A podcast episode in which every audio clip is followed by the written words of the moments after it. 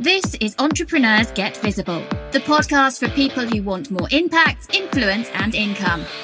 I'm Anna Parker Naples, and I'll be sharing with you proven methods from leading entrepreneurs that help you get visible as an authority in your field. Because anything's possible when you get visible.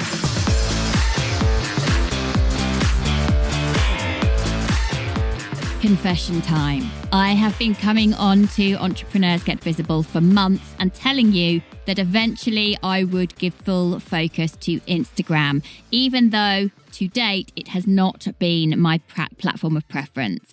Well, the time has come. I have now spent eight full days going all out on learning Instagram and implementing on Instagram, and my findings have been really interesting. So I was at a point where my account, I had approximately 3,000 followers and I was following about 3,000 people. I'm right at the start of this journey, and that's why I think you might find this episode particularly interesting. So, recently I had as a guest on this show Maggie Collette, who I had taken part in one of her trainings.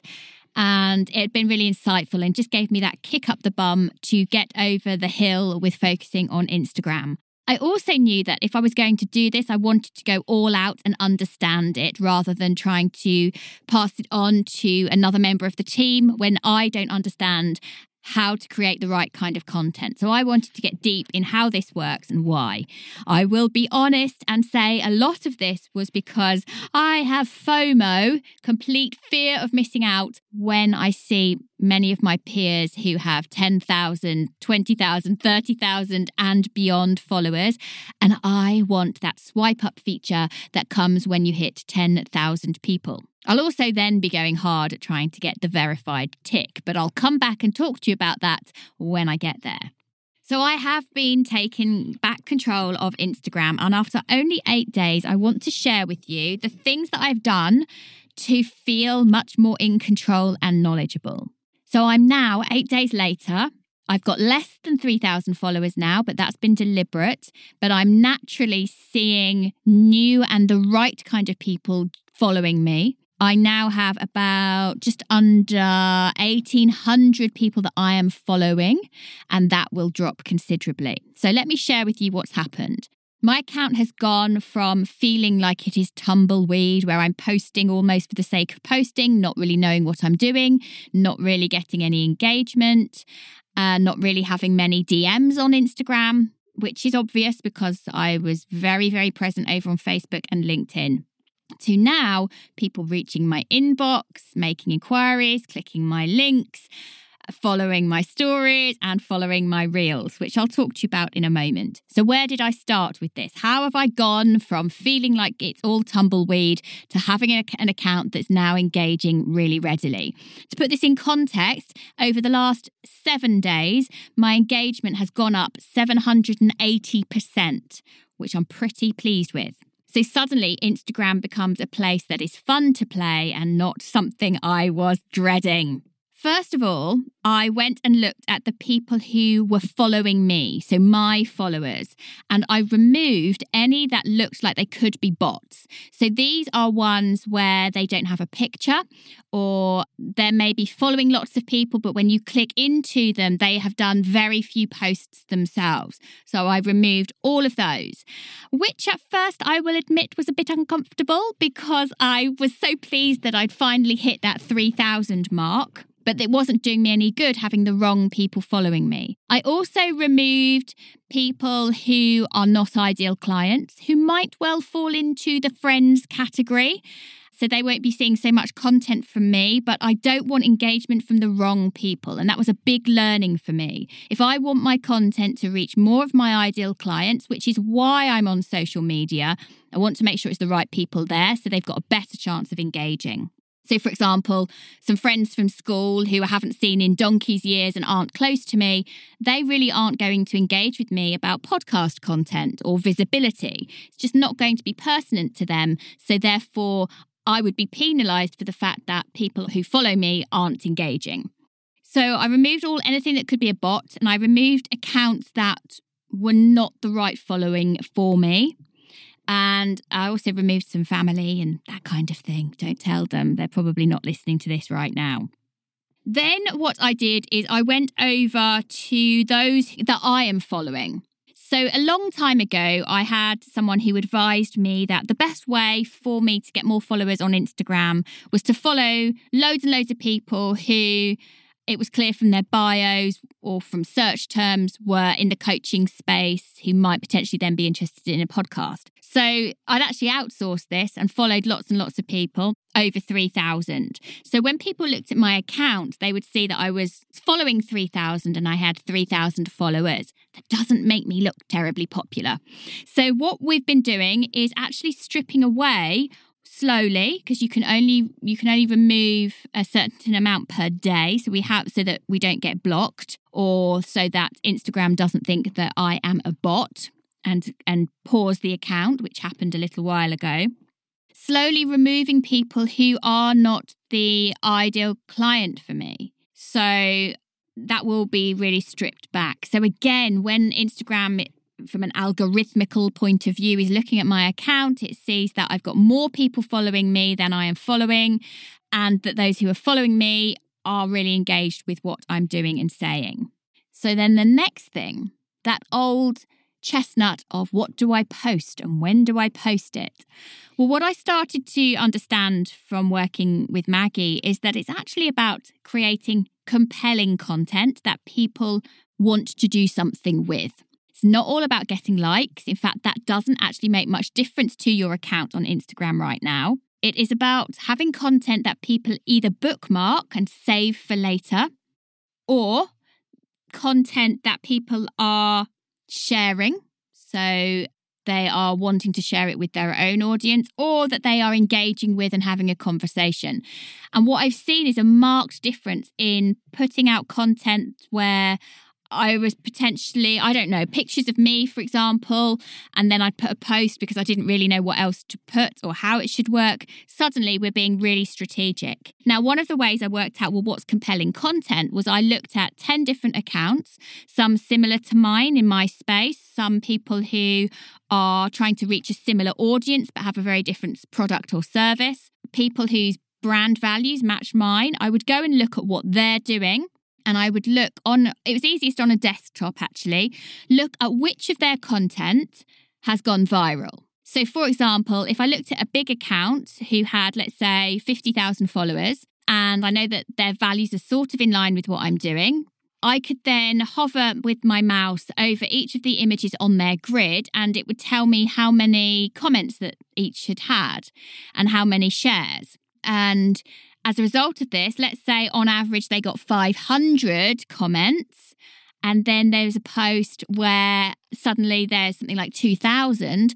Well, I would know for them, for some reason, that image and the comment that goes alongside it, the post, as it were, that has stimulated and engaged their audience. So I know that that's working. So I went and did this for many different accounts, and it took me a couple of days to complete this actually.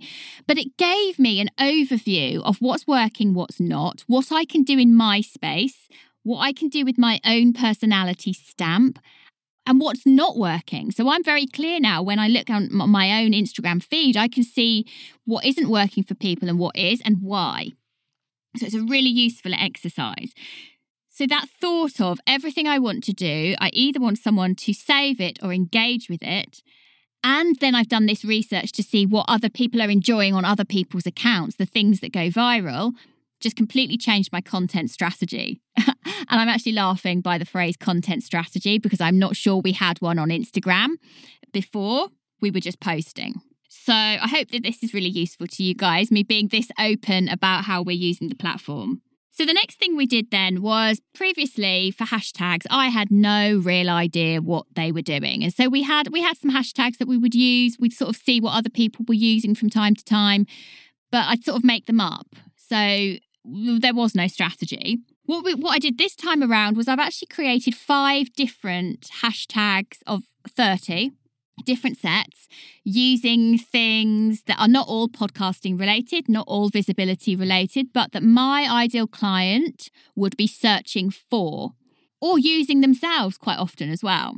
So, this is really different to me. For example, instead of me putting start a podcast, podcast launch, female podcast, instead of thinking about my work being about podcasting, I'm thinking, no, actually, the people I want to reach are the entrepreneurs and coaches and speakers.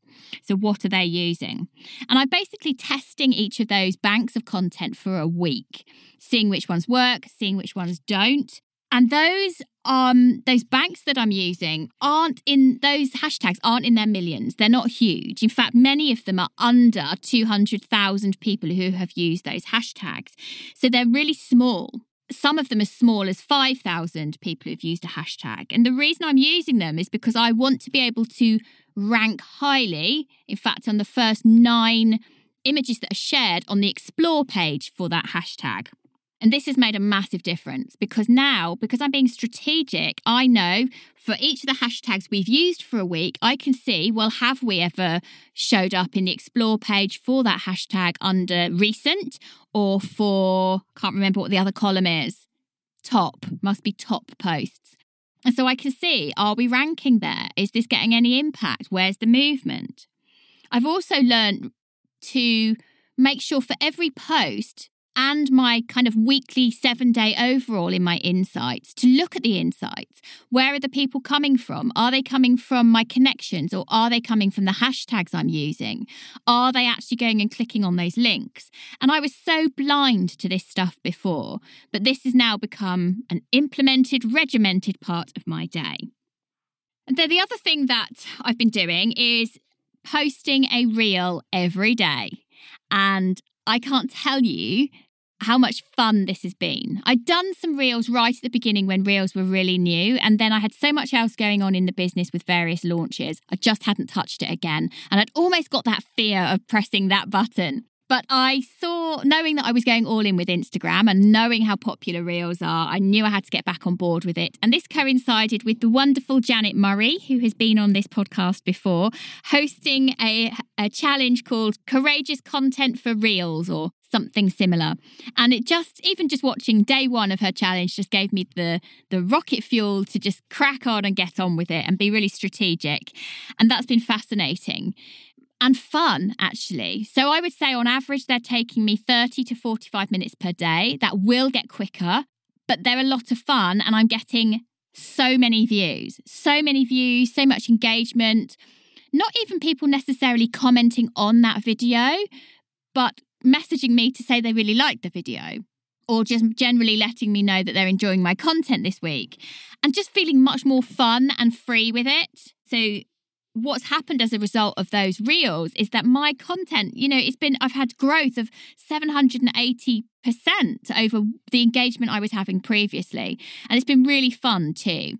And it's really reinvigorated me in how I'm using Instagram. And I can already see that going from that place where it was like tumbleweed to feeling engaged, being present every day, suddenly I feel I'm part of a conversation, which was really lacking for me before. I've also stepped up my stories every day, making sure I post at least one, if not two or three stories, keeping those a bit more fun and a bit light-hearted, and then occasionally throwing in some businessy stuff. And that's been interesting too, because I'm an audio girl, in case you haven't noticed. Sometimes I can't be bothered to take a photograph, can't be bothered to take a video. I've got too much to do when I've got a list of all the activities in the business. But by prioritizing that for the next quarter, Instagram matters and it comes first, it's been a massive shift in the engagement and the growth. So I'm looking forward to seeing where I am in 11 weeks' time and I'm pretty certain that I won't be dropping this platform. So I hope that this has really helped. I've been really honest with you about what's gone on for us with Instagram previously, and I'm excited. I'm excited for the future. So if you know, if you've enjoyed this episode, I would love you to share it with someone who needs to hear it today. And if you want to reach out to me and tell me about your Instagram woes, then get in touch and I'd love to hear how you're doing. Take care. Thank you for listening to Entrepreneurs Get Visible. To get your free checklist on how to raise your profile and to find out about our community, go to annaparkernaples.co.uk forward slash get visible.